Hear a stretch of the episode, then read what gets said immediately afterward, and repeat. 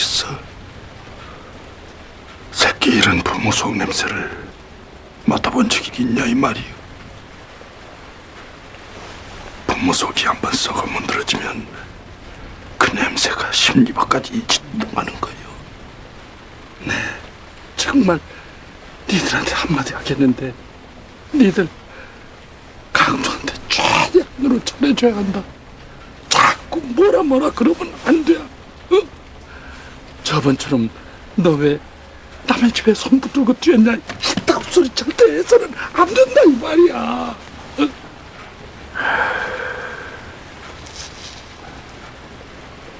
나야 저밭타진 매점에서 하루 왼종일 축축 혼자 이놈 방귀 소리만 들어도 오늘 컨디션이 비마이나구나 A 플러스구나 단밖에 알지만 니들이 뭘 얼마나 알겠냐 11월 2일 수요일 FM 영화 음악 시작하겠습니다. 저는 김세윤이고요. 오늘은 봉준호 감독의 영화 괴물의 한 장면으로 시작해 봤습니다.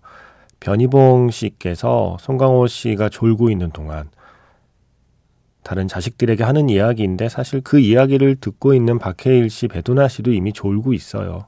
그걸 알면서도 하시는 것 같아요. 니들 그 냄새 맡아본 적 있어? 새끼 이름 부모 속 냄새를 맡아본 적 있냐? 이 말이요. 라고 이야기하시는 장면. 조금은 심각할 수 있는 대사인데 역시 봉준호 감독답게 그 뒤에는 조금 우스꽝스러운 그런 분위기로 이어가죠. 이어서 들려드린 곡은 장재영의 한강창가였습니다.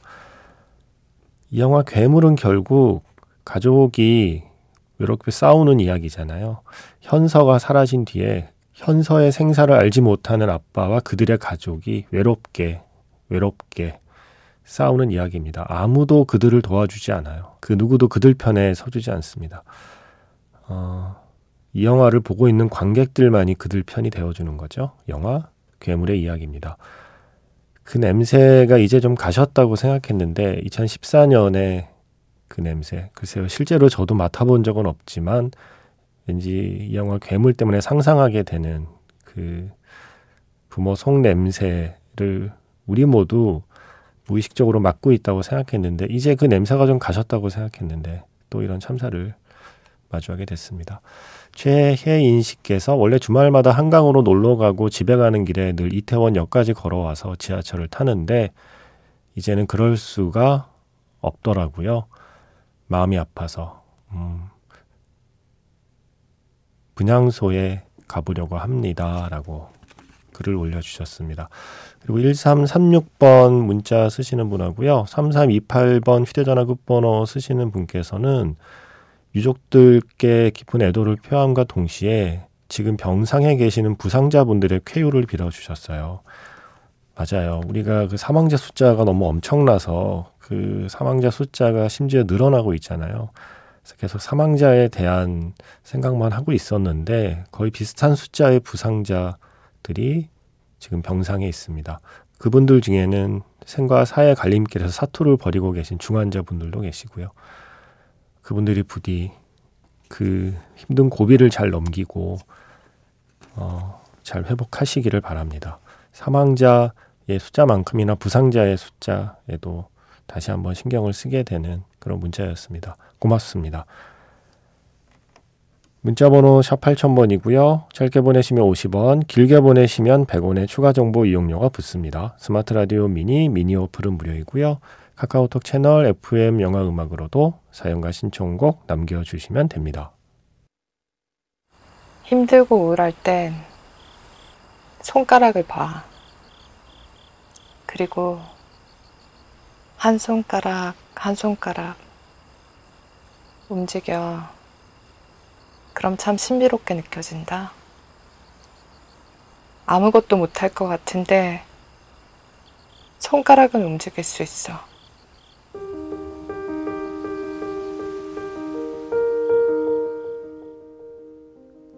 손가락을 움직여서 신청곡을 보내보세요.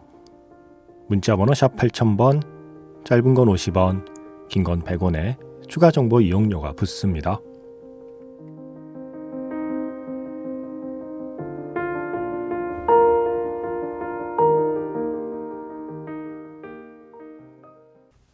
박정식 씨. 남겨진 사람들의 아픔은 어떻게 치유가 될까요? 사고의 아픈 기억은 빨리 지우고 떠나보낸 사람과의 따뜻한 기억만 간직하길 바랍니다. 하시면서 신청하신 곡이었습니다. 이터널 선샤인에서 백의 노래죠. Everybody's Gotta Learn Sometimes 였습니다. 글쎄요. 하지만 이 영화는 기억을 지울 수 있을 줄 알았는데, 그러길 바랬는데, 결국 그럴 수 없다는 걸 인정하게 되는 이야기잖아요. 어떤 기억은 끝내 지워지지 않더라. 정확한 기억은 잊혀져도 그 기억의 흔적만은 우리에게 남아있더라. 라는 이야기를 해주는 영화이기도 합니다. 글쎄요, 저의 경험으로는 저는 그렇습니다. 지울 수 없더라고요. 넣어둘 수는 있어도 기억을 조금 더 어, 생각하고 싶지 않은 기억, 나쁜 기억들을 조금 깊이 넣어둘 수는 있겠죠. 우리 왜 옷장에 새 옷을 계속 앞에 채워 넣으면 원래 있던 옷들은 저 안쪽으로 밀려 들어가잖아요. 약간 그런 것처럼 안으로 안으로 밀어놓고 계속 새로운 기억들을 그 앞을 채울 수는 있는데 그러다 또 언젠가 저 안에 있던 기억이 이렇게 딸려 나올 때가 있습니다. 그럴 때면 또 잠시 좀 황망해지기도 하고 그 기억을 가만히 바라보게 되기도 하고 하지만 또 다시 새로운 기억으로 그 빈자리를 채우게 되고 어, 저의 경험은 그랬습니다. 음, 중요한 건 지금부터 쌓여가는 기억이 어떤 기억이냐가 중요한 게 아닐까 싶어요.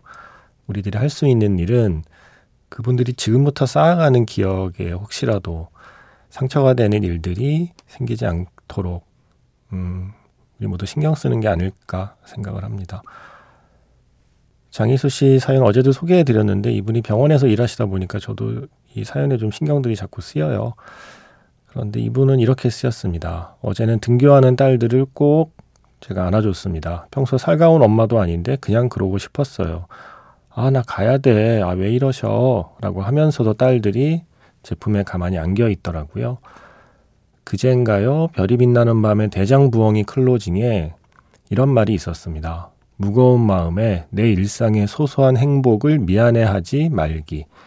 일상이 내미는 손을 꼭 붙들기. 이런 이야기를 해주셨어요.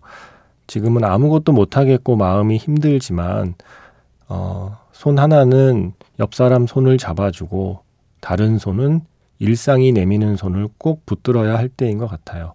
서로 위로하고, 우리 같이 힘내서 일어나야죠. 출근길에 늘 playlist에 있는 이 노래를 듣는데 눈물이 주르륵 흘렀어요. 눈물 닦으며 운전하고 왔어요. 같은 playlist를 재생하는데도 이제는 노래들이 다 슬프게 들리네요. 라고 하시면서 노을에 함께 응답하라 1988의 음악을 신청해 주셨습니다.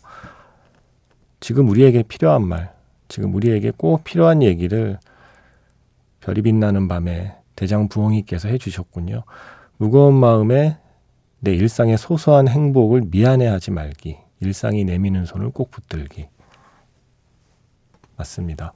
우리가 잊지 않겠다는 다짐은 24시간 그 생각만을 하겠다는 다짐이 아니라고 생각해요. 24시간이 지난 뒤에도 문득 그 사실을 떠올릴 수 있는 거. 24주가 지난 뒤에도, 24개월이 지난 뒤에도, 2년 4개월이 지난 뒤에도 이 슬픔과 분노를 까먹지 않고 기억해내는 게 저는 잊지 않는 다짐이라고 생각해요. 24시간 그 생각에 사로잡혀 있을 필요도 없고 그래서도 안 된다고 생각합니다. 그러면 또 다른 트라우마를 겪게 되는 거니까요. 그래서 저도 사실 어제까지는 마음이 좀 감정이 뒤엉켜서 어, 복잡한 마음이 들어서 제, 제 마음을 가라앉히고 싶어서 좀 차분한 노래들 그리고 또 벌스의 장면들 떠올리고 했었거든요. 오늘부터는 저도 조금씩 제 마음의 갈피를 좀 잡아가고 있어서 음, 이런 사연이 좀 반갑기도 하고요. 여러분들도 음, 그냥 평소와 다름없이 사연 보내주세요. 평소와 다름없이 최근에 본 영화 얘기해 주시고 평소와 다름없이 뭐 재밌는 얘기 있으면 재밌는 얘기 보내주시고요. 그리고 이번 주 매직아워 스페셜 F에 우리 각자의 영화관을 해보려고 합니다. 지금 여러분이 보는 영화, 보고 싶은 영화, 이럴 때 손이 가는 영화, 내 마음을 위로해 줄 수 있는 어떤 따뜻한 이야기도 좋고, 이와 비슷한 참사를 다룬 뭐 영화도 좋겠죠? 그런데 꼭 그게 아니어도 뭔가 좀 마음이 무거울 때 그 마음을 가볍게 만들어줄 수 있는 영화들, 뭐 코미디 영화도 좋고요. 아니면 정말 그냥 정신없이 다른 생각할 수 있게 재미있는 뭐 스릴러 영화도 좋고요.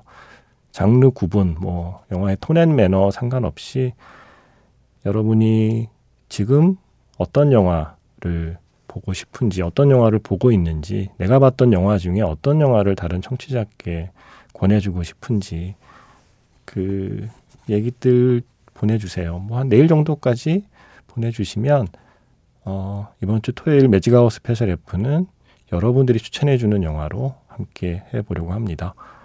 다시 한번 말씀드릴까요? 문자번호 샵 8000번이고요. 짧게 보내시면 50원, 길게 보내시면 100원에 추가 정보 이용료가 붙고요. 스마트 라디오 미니로 올려주셔도 되고 아니면 이런 사연은 MBC 홈페이지 사연과 신청곡 게시판이 또 요긴할 수 있어요. 조금 길게도 쓸 수 있으니까요. 그리고 카카오톡 채널도 요긴하게 어, 사용할 수 있을 겁니다. 카카오톡 채널 FM 영화 음악으로도 그 이야기 보내주시면 됩니다. 그러면 아까 그 신청하신 곡 우리 같이 들을까요? 노을의 함께 9605번 10월 31일에 맞춰 기획했던 전시 작품이 완성되었는데 모든 계획을 취소했습니다. 먹먹한 마음을 하루 종일 라디오로 위로받고 있는 중입니다. 하시면서 Radiohead의 No Surprises 신청하셨습니다. 위핏을 비롯한 많은 영화에 쓰인 노래죠. 10월 31일 에는 아무래도 어, 애초에 계획대로 일을 진행하기가 쉽지 않으셨겠죠. 근데 이제 다시 준비하시죠. 이제 다시 전시하시고 사람들 맞이하고 그러셔도 된다고 생각합니다. 글쎄요, 저는 그런 생각 하거든요. 아무것도 하지 않으면서 애도만 하는 게 정말 진정한 애도일까? 애도하는 마음을 갖고 무엇이든 하는 게 더 좋은 애도가 아닐까라고 생각을 해요. 예정된 공연은 예정대로 하면서, 뭐, 예정된 경기는 예정된 대로 하면서 애도하는 마음을 갖고 우리의 일상을 지켜나가야 되는 거죠. 그런 걸로 어떤 사람의 애도를 평가하지 않았으면 좋겠다고 생각합니다. 저는. 어, 사람의 마음을 우리가 평가할 수는 없는 거니까요. 그 사람이 지금 웃고 있어도 속으로 울고 있다는 것을 우리는 모르잖아요. 그래서 저는 무엇이든 하면서 애도하는 거, 애도의 마음을 갖고 무엇이든 하는 것이 아무것도 하지 않으면서 애도의 감정만 표현하라는 것보다는 훨씬 더 현실적인 그런 조언이라고 생각을 합니다.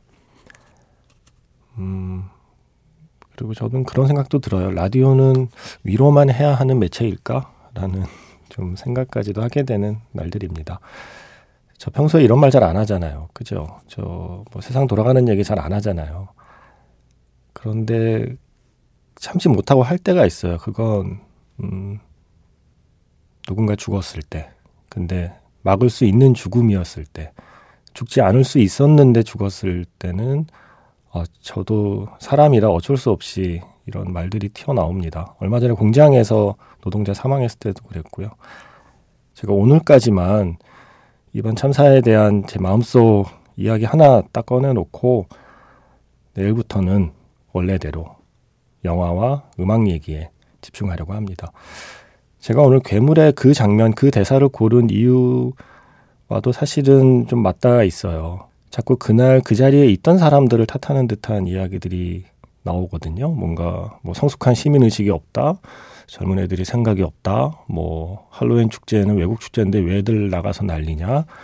그리고 우리가 주최하지 않은 행사인데 우리에겐 책임이 없다라고 말하는 관료들을 볼 때 어, 솔직히 좀 많이 좀 화가 납니다. 우리가 신호등이 고장난 교차로에서 그 수많은 차들이 엉키지 않고 물 흐르듯이 빠져나간다면 저는 그건 성숙한 시민의식이 아니라 그거는 기적이라고 생각합니다. 시민의식은 언제 우리가 발휘를 해야 하는 거냐면 신호등이 고장난 교차로에서 교통경찰이 수신호를 할 때 아니면 어떤 모범 운전 기사분께서 수신호를 할 때 그 수신호를 따라서 신호와는 다르지만 그 수신호를 믿고 따라서 차들이 움직일 때 그래서 엉키지 않고 소통할 때 그럴 때 발휘되는 게 성숙한 시민의식인 거죠. 교통경찰도 없고 수신호 하는 사람이 없는데 어떻게 교차로에서 차가 뒤엉키지 않을 수 있나요? 그걸 요구하는 거죠. 왜 그 역할을 제대로 하지 않았느냐. 근데 신호등을 내가 고장낸 게 아니고 교차로에 차들을 내가 불러 모은 게 아니니까 나에겐 책임이 없다. 차들이 뒤엉키는 건 하나의 현상이다라고 이야기를 한다면 저는 그게 정말 무책임하다고 생각합니다. 어, 우리가 물놀이를 가서 수영 미숙으로 빠져 죽었다면 그건 개인의 책임이겠지만 물놀이를 하고 있는데 예고 없이 댐이 수문을 열어서 갑자기 물이 쏟아져서 사망했다면 그것은 그 댐을 관리하는 사람의 책임인 거잖아요. 그걸 미리 경고하지 않았다면 그걸 경고하지 않은 지자체의 책임인 거고요. 우리는 그런 얘기를 하고 있는 건데 음, 그럴 때 좀 답답해요. 저는 우리 사회가 이런 일들을 겪고 나서 그래 사람 많은 곳엔 가는 게 아니야 정도의 교훈만을 손에 넣게 된다면 그 사회는 희망이 없는 사회가 아닐까라는 그런 생각을 하게 됩니다. 그러지 않으려고 그러지 않으려고 네.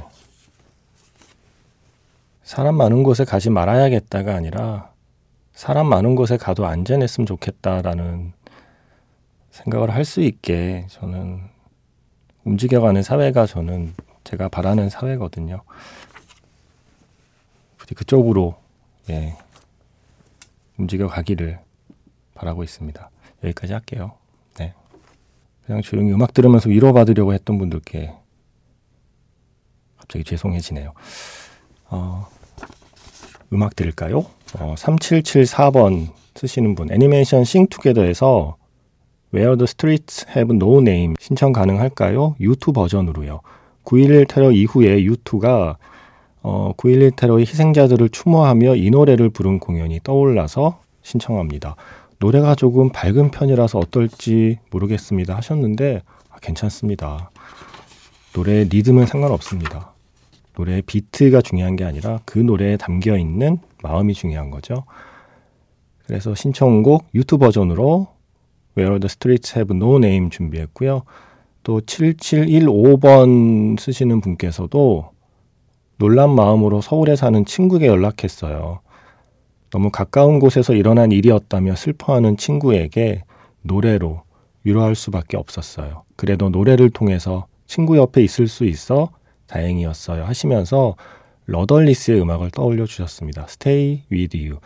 이 안톤 옐친과 그리고 빌리 크루덥이 함께 부른 노래일 거예요. Rudderless란 영화도 그러고 보니 어, 상실의 시대를 살아가는 사람들의 이야기군요. 그렇게 두 곡 이어 듣고요. 영화 자판기에서 만나겠습니다.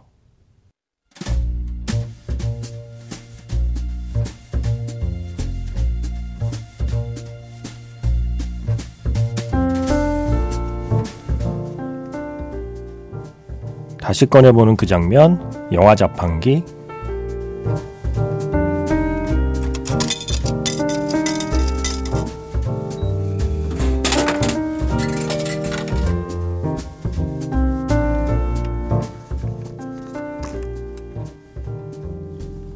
다시 꺼내보는 그 장면, 영화 자판기. 오늘 제가 자판기에서 뽑은 영화의 장면은요, 영화 캡틴 판타스틱의 한 장면입니다.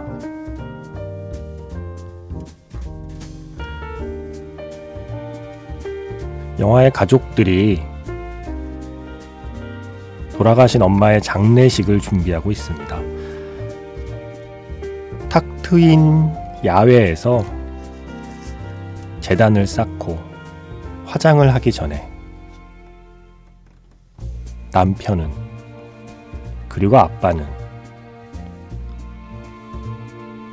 자신의 아내이자 아이들의 엄마에게 마지막 작별 인사를 하죠. 나의 얼굴은 나의 것이고 나의 손도 나의 것이고 나의 입술도 나의 것이지만 나라는 사람은 당신의 것입니다. 그리고 나서 아이들은 노래를 부릅니다. 생전에 엄마가 좋아했던 노래를 아주 신나게 그리고 즐겁게 부릅니다. 제일 엄마다운 방식으로 엄마의 죽음을 애도합니다.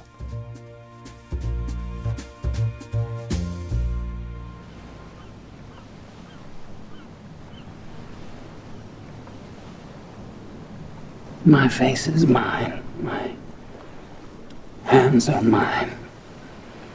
My mouth is mine.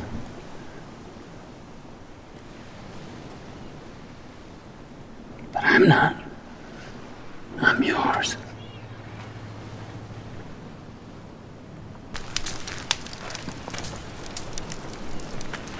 Mom, who's your favorite song?